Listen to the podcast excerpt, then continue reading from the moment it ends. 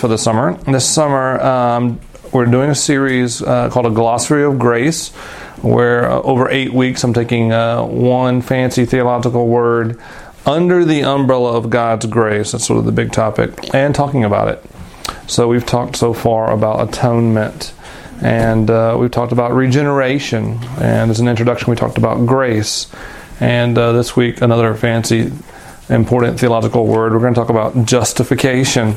And uh, just by way of introduction, um, uh, you know, R U F, uh, uh, if you don't know what Reformed means, that's okay. But uh, just for a history lesson, it sort of falls under the um, umbrella of the Protestant movement that started in the fifteen hundreds. Uh, guys like Martin Luther and John Calvin, and I won't bore you to death with history. But uh, Luther sort of uh, started this whole thing with the rediscovery of, uh, of the gospel, uh, of justification. And about this topic we're going to talk about tonight, justification, uh, Luther, who wrote a lot, wrote this. This doctrine of justification is the head and the cornerstone.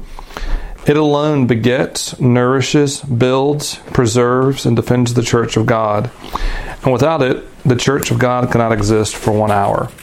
So uh, Luther, you know, if you've read much Luther or heard much Luther, he's sort of prone to hyperbole.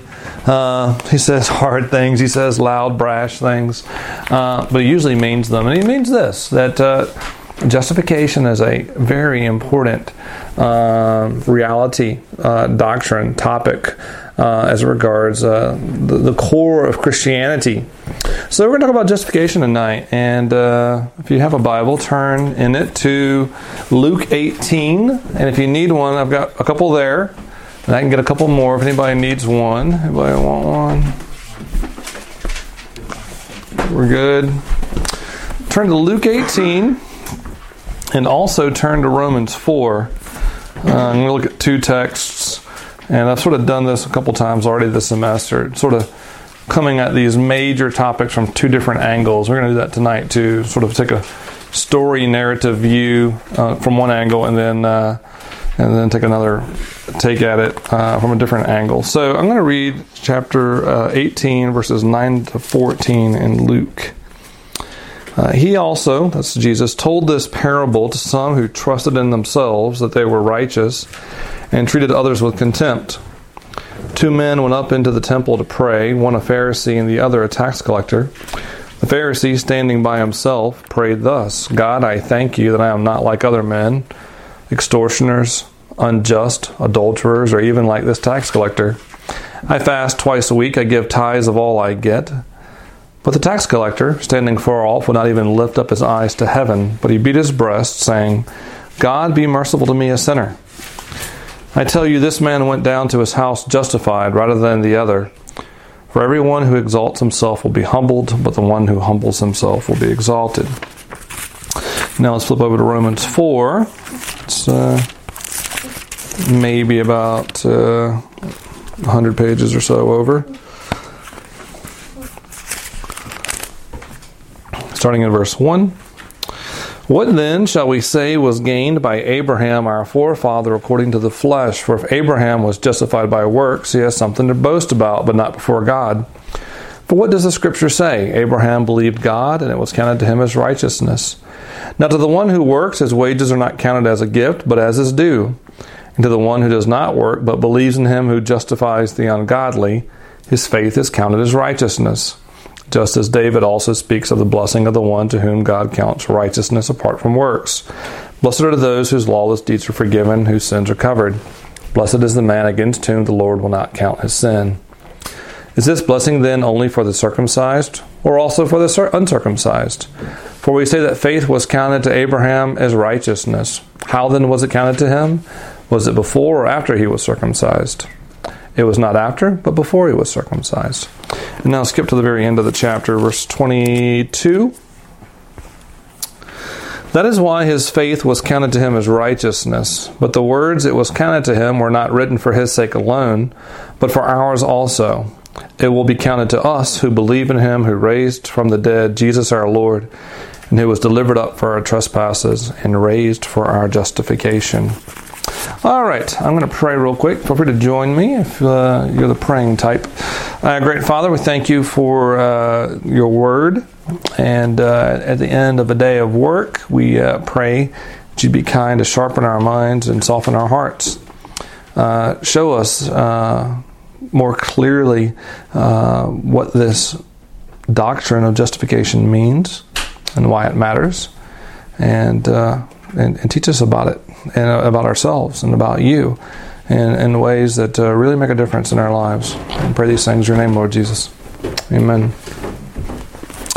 All right, so uh, I'm going to talk about both these texts sort of in order, and both uh, somewhat briefly. Let's start with the story. Uh, the story shortly is pretty simple. Two men go up to the temple to pray. They weren't the only ones. There are lots of people there. It's what people do in the temple. It's a lot like a church service. All kinds of folks there. Probably a, a pretty messy congregation of people. And uh, and shortly thereafter, the same two men walk down. And one of them is declared justified. Um, it's a word that shows up over and over in the Bible. By the way, just a tangent. Anybody watch the T V show Justified? Anyone? Oh man, it's really good. Yeah? You saw it? Did you like it? No? D- did you like it? I haven't finished it. Yeah, it's really good. You should try it. It's really good. It has nothing to do with this word. Um, but it's, it's fine television. All right, uh, anyway. Um, so the, the word appears uh, often in the Bible, starting as early as Genesis and, and going right through. Um, but when we're talking about justification, what are we actually talking about? And by way of introduction, I think verse nine gets us somewhere. That uh, this parable is uh, told to some who trusted in themselves that they were righteous. When we're talking about justification, we're talking about righteousness and uh, and how it is that we come to relate rightly to God, who is righteous. Um, so this Pharisee, um, uh, for the most, I've done this before this summer already. For the most part, this would have been a sincere law keeper, someone who was trying to keep all the law, and um, of course failed to do so. And may have been unaware of how he was failing, but he was trying. He would have been well respected.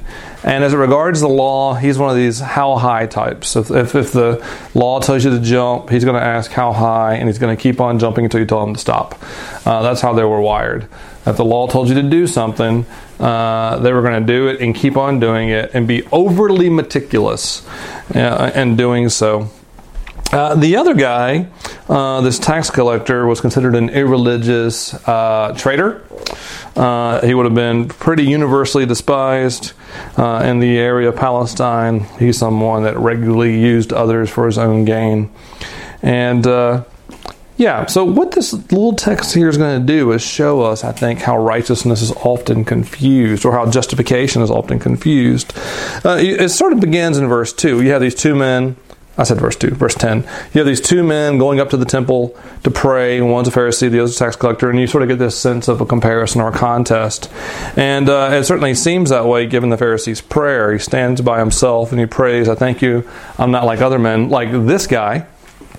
And uh, it almost seems like, uh, in this guy's mind, it's a bit of a righteousness contest. I'm not like this guy, I'm not like this guy, I'm not immoral like these guys. And then he goes on to say, I also keep the law, I fast, I pray, and in these areas, he is exceeding the limits of the law. He's doing extra credit with God. If it's a contest, you might expect sort of like a counterpunch at this point, comparison, right? Uh, the Pharisee stands up and says, "Thinking I'm not like this guy." You'd expect the other guy to respond, perhaps, if this is a real contest. Uh, and instead, um, there's no contest. Uh, the guy never really gets off the mat. It's not really clear if the Pharisee actually thinks that righteousness is about being better than other people. But it's, I think it's sort of clear that because of the way he thinks about righteousness, he naturally compares himself to other people. Um, he it's a natural consequence of the way that he thinks about righteousness. And in general, we can tell by the way this guy prays that he thinks well of himself. He thinks he's doing well. Uh, he's pretty confident that he's right with God. So you sort of have this contest mentality in this Pharisee. Um, I think uh, another way in which righteousness is often confused is not just a matter of thinking it's a contest, but uh, we, we misjudge the standard. And here in verse nine, again, Jesus is telling this parable to some who think that they're righteous. And uh, and the sort of sense in which they did this was they realized God was righteous and holy, and they didn't quite meet that standard. But they thought if they were righteous enough, God would perhaps grade on a curve, and that they had to be more righteous than others, and it's good to be on the right side of the curve, and God would mercifully fill in the gap. Um, but that's not really what the Bible says about righteousness. It says that God is purely righteous, holy, and that we frankly aren't. Um, you know, Romans follows up with uh, Psalm fourteen and says that there are none who are righteous, not even one. And it goes on to sort of spread us out as individuals and say, in all kinds of areas in our life, we fall far short. Uh, we're not righteous at all. So if we have this standard of righteousness and we're judging ourselves against others, we may think we're doing well. And God's saying, you're all getting gradations of a zero. You got a zero. Your zero looks a little bit better maybe, but you got a zero. You got a zero as well. You think you got a twenty. You got a zero. Um, you're all failing. Um, and uh, because this is the case, what these folks are doing is they're misplacing their confidence. These guys are trusting in themselves that they're righteous. They're trusting it based on their goodness. They seem good to themselves compared to others. I'm better than that guy, so I must be good. And in their religious performance. They're doing all the things that they're being told to do. Therefore, they have reason to be confident in their own minds that they're okay with God. And, uh, yeah, you know, from a purely human perspective, down on ground level, this is a guy who's well respected. He's probably a good father. He does everything that's asked of him. He's not grossly immoral like the tax collector. And yet, verse fourteen says, this guy goes down to his house unjustified. They both go down. He goes down unjustified. Um, meanwhile, this other guy goes down justified. So let's talk about the other guy real quickly. Actually, let's talk about justified real quickly. I should give you a definition since we're halfway through this thing and I haven't defined justified yet. Um... To be justified is to be declared righteous, or to be declared right, in, in just the most basic term. And uh, I'll give you a, a sort of fancier theological definition. Justification is a legal or forensic term, that means legal, uh, a term that belongs to the realm of the law court. It means to declare just, to declare righteous. It's the opposite of condemnation.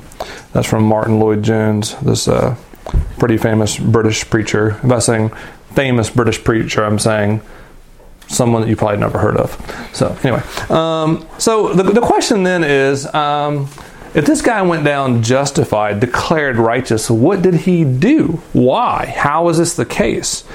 And uh, we look back at what he did, and uh, you know, if it was a contest, he really didn't do much. He never like counterpunched. Um, and if there was a standard, he didn't seem to, to even try to meet it. Uh, this guy, this tax collector, who seems to be like probably more at home in the back of like a shady barbershop conducting like gambling deals than in the temple, uh, someplace called Vinny's maybe, I could imagine. Um, he's uh, he's in the temple and he's praying, and uh, we see him standing far off. That means he's humble and uh, not even lifting his eyes to heaven, but beating his breast. That's a, like sincere grief, saying, God, be merciful to me, a sinner. Uh, you know, he, he never talks about himself, really, besides uh, declaring himself a sinner, and he cries out for mercy. And uh, that, that cry for mercy actually uh, harkens back to something we talked about a couple of days ago. What weeks ago? Sorry, not days. Uh, weeks ago, we, we talked about atonement. The uh, provision of a substitute to cover one's sins. So this is how forgiveness is granted in the Bible, that God provides a substitute to cover your sins. And what this guy is asking for by asking for mercy, it's a very similar word. He's saying, I need someone to take my place. My only hope for forgiveness is someone else. If there's a contest where I have to be righteous enough, I need someone else to be righteous for me. I need someone To, to take my sins, to cover for me, uh, because I'm not worthy in any way. My only hope is someone else. That's pretty much what he's saying here. And verse fourteen tells us that this guy goes down the mountain justified, declared right with God. So the question is, uh, okay, that's the summary. That's the whole story. Because he pleads for mercy, God declares him justified. In some ways, that's enough for us to know it's not about your performance. It's about what God does. Cry out for mercy. Rest in Jesus. Justified. But, you know, if you're more curious, and I hope you would be, then you should ask the question like, but why? How does it work? Um, what's going on behind the scenes? And, uh, you know, uh, maybe, I don't know if this illustration is going to work or not, but I'll, I'll use it as an illustration anyway, and then you can tell me if it works or not. Uh, like a long time ago, half my life ago, I was working at this children's home. That was a terrible experience. Um, but one day in particular, I uh, was asked to go pick up this Anglican bishop from uh, the Sudan. His name was Nathaniel Garang, right, Reverend Bishop Nathaniel Garang. I didn't know anything about the Anglican Church, the Episcopal Church, or the, the history of the struggle in Sudan. So I picked up this guy in the middle of nowhere, rural West Virginia. We spent the afternoon together. If I had been a little more curious, I would have learned a lot of things that day, but I didn't know what to ask. This guy was about six foot seven, dark as night, clothed in a blood-red robe. And we went and ate at Ryan's Steakhouse together in the middle of rural West Virginia. It was wonderful. We walked into this place together, and everyone stopped and watched. It was like the Avenger of Death had walked in, this blood-red robe. Um, no one had ever seen anyone like this guy before. He walked with a staff. Um, and he had never seen anything like Ryan's Steakhouse, of course. Um, so we had a great conversation. Fantastic man of faith. Wonderful. What a great guy. Um, but at one point, I, I stopped at an A T M. He's been in the States a couple days and pretty much hasn't been around.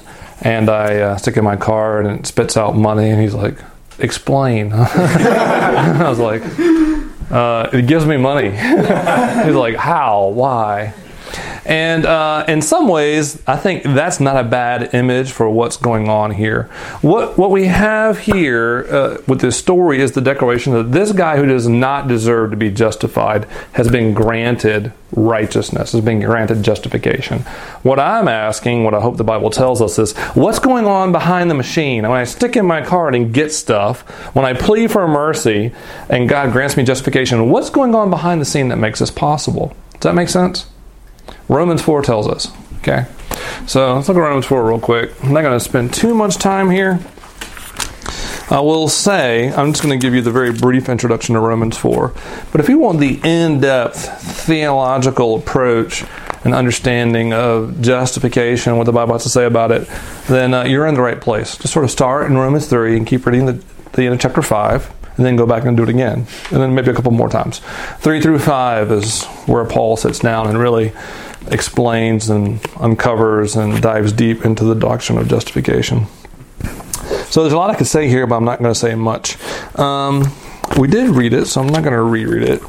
But uh, Paul here is asking about Abraham. And what he's doing in verse verses one, two, and three is saying, hey, you remember that story about Abraham all the way back at the beginning of the Bible, Genesis fifteen, where, where God comes uh, and makes a promise to Abraham. And Abraham believes the Lord. This is chapter fifteen, verse six.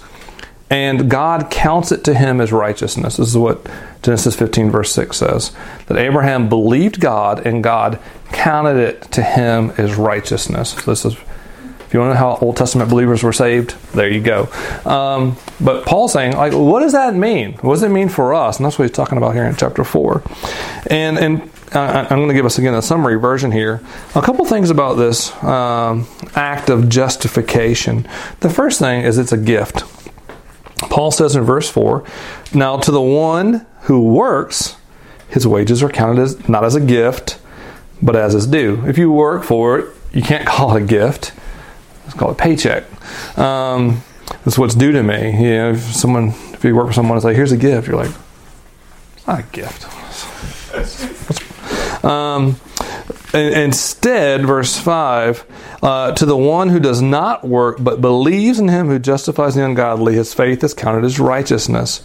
Um, what we have here with justification, the reality that God declares people to be just when they're not, that this is a gift. This is something God gives away. This is an aspect of his grace. Uh, grace means gift, by the way. Um, it's a gift. An undeserved gift given to the undeserving. And that uh, we have here a God who justifies the ungodly, those who by nature are not deserving. So the first thing we need to know about justification here is it's a gift from God. Uh, the second thing is uh, justification involves a double counting. And this is really important. A double counting. You see this in verses three and five, and then in verse eight.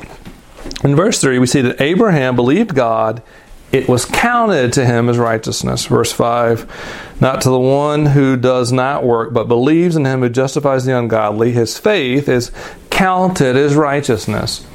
And uh, what Paul is saying here is, when one trusts in God, particularly in Christ, one receives the declaration of righteousness. In particular, one is credited with Jesus' righteousness.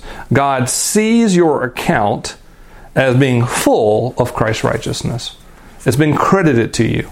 You get it. You didn't earn it. It's not really necessarily a part of you yet. But when the Father sees you, He sees the Son's righteousness. That's what it means that it's credited to you. So that's one way in which it's counted. The second comes up in verse seven and eight. Blessed are those whose lawless deeds are forgiven, whose sins are covered. That word covered is atonement again. Blessed is the man against whom the Lord does not count his sin. In other words, you know, uh, our sin is a great deficit. It's a great debt in our account. God holds it against us. And uh, here God decides not to count our sin against us. Why? Because it's covered. In particular, it's covered by Jesus. Jesus gets our debt. Jesus pays our debt. It's counted to Him. Our debt is counted to Him. His righteousness is counted to us. This is called the great exchange. It's also called the double imputation. Uh, fancy theological words. But basically, we get Christ's righteousness. He gets the penalty for our debt. His righteousness is credited to us. The penalty for our sin is credited to Him. Um, in other words, this is a really good deal uh, that we don't really deserve in any way. Uh, it's the nature of grace. And lastly, as it's, as it's a gift, it's something that can only be received. It can't be earned. It can't uh, be manipulated. You you receive it by faith in Jesus.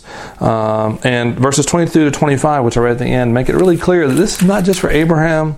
This is not for the super spiritual. Uh, it's for us. Verse twenty-two, verse twenty-three, the words it was counted to him were not written for his sake alone, but for ours also. It will be counted to us who believe in Jesus, and to believe in God who raised from the dead our Lord Jesus. Uh, this is the way we're made right with God. This is uh, this is the story of the Bible, that uh, Christ came and lived a righteous life, that He might bear the full penalty, the full debt that uh, we had to pay, and that He might uh, have that full righteousness that's counted to us when we trust in Him. So uh, this is really the heart of uh, justification and Christianity. And uh, Martin Luther, who I started with him early and uh, gave out a little definition of justification from him, he went on to say, like, you know, every Sunday morning I talk about this. Pretty much every Sunday morning. Because every single week my people forget it. And he went on to say that the reason they forget it is because this is in- incredibly counterintuitive to the human heart. The human heart, and therefore pretty much all the world's religions, are wired for performance, wired to think we have to earn our own way, wired to trust in ourselves, uh, and, and not trust in a God who's gracious, who would love us to this extent. So uh, I, I will give you that as an encouragement, that not only, uh, if you're here and you haven't heard this before, not only should you look into this more and read more about it and study it more, I could help you do that, but even if you know it, to continue to explore it, there are rich dimensions and facets that would really help you appreciate it, but also to continue to dwell on it and think about it often, because it's your heart's tendency to run away from this, to, to put confidence in yourself and your own abilities, uh, to be like the Pharisee. All right, as we do occasionally, I will take a question or two. Uh, if you want to fire a question off to me, do it now, and uh, I'll do the best I can to answer it, or dodge it, but uh, I'll try to answer it.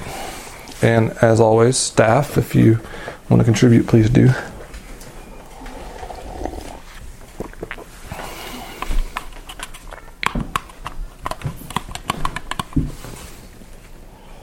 I actually have a question. Mm-hmm. I guess I just need clarification. Ask. Um, on verse nine in Romans four, um, mm-hmm. is this blessing meant only for the circumcised or also for the uncircumcised? I guess this is kind of more of a, of a historical thing. Yep. What is that more particularly? So this is really a great question. I should have, I should have mentioned this in my message. I meant to. So what Paul's doing here, uh, and he clarifies it in verse ten. He's he's really trying, he's talking to two groups of people, the Romans, which includes Gentiles and Jews. And what he's trying to get at is this reality that you are justified apart from your works. And uh, he goes on and says, hey, was was Abraham justified, declared just before circumcision or after? Because if it was after circumcision, then a faithful Jew would say he obeyed God's law. God told him to be circumcised. He was circumcised. So God declared him righteous. That's not the way it happened. Paul says, no, what happened was he was declared just before he was circumcised. In other words, he had done nothing, nothing at all to deserve this. And God declared him just. And then he received the sign and obeyed. So that's what uh, that's what Paul's doing with this example there about justification. And he's making it clear, not only a matter of performance, keeping the law, but even pedigree. Uh, you know, the Jews would say, this is for us, the Jewish people. And if you want to become one of us, if you want to be a believer of God, it's easy. You just got to become Jewish. That's what they would say, basically. And you can become Jewish by doing all the things we do.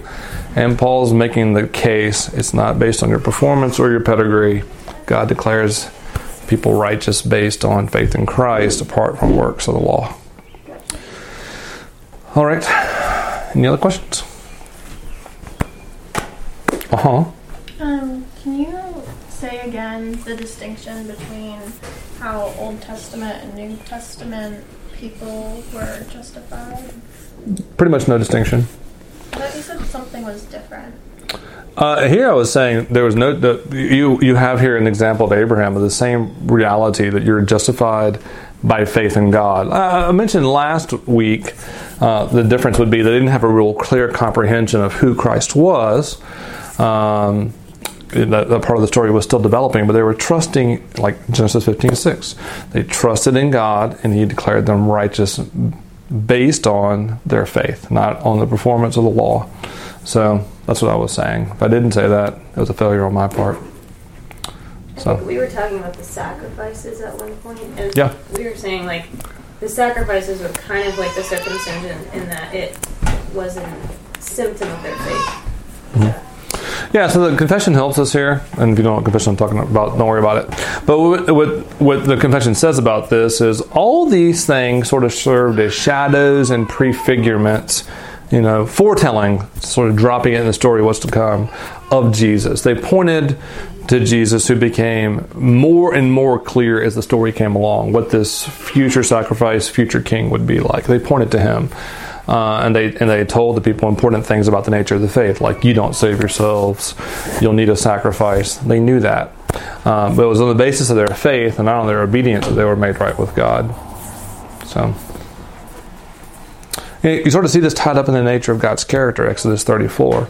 Uh, he's a God gracious and compassionate, slow to anger, abounding in love, forgiving sins. Um, when God talks about what He's like, He talks about grace, kindness, love, forgiveness. Holiness, yes, judgment. But um, there's a provision of sacrifice for God's people, and they're called to believe in Him, and that's how they're made right. So they're looking forward Uh, to this one to come, but you know they didn't have much information to work with at the time. So we look back and see Christ pretty clearly. They were looking forward. It's a little bit hazy, but still saved by faith. I think that's what I meant, is what were they having faith in? Well, I would say most basically they were having faith in Yahweh, in His character. And they were doing what they were asked to do. But in the end, uh, that was sufficient for them. And it became clearer and clearer as you went along in the Old Testament um, that there was going to be a provision of a sacrifice but and a Messiah to come. But they didn't really necessarily put together that the Messiah was supposed to die for them. We've talked about that some. Yeah. Other questions?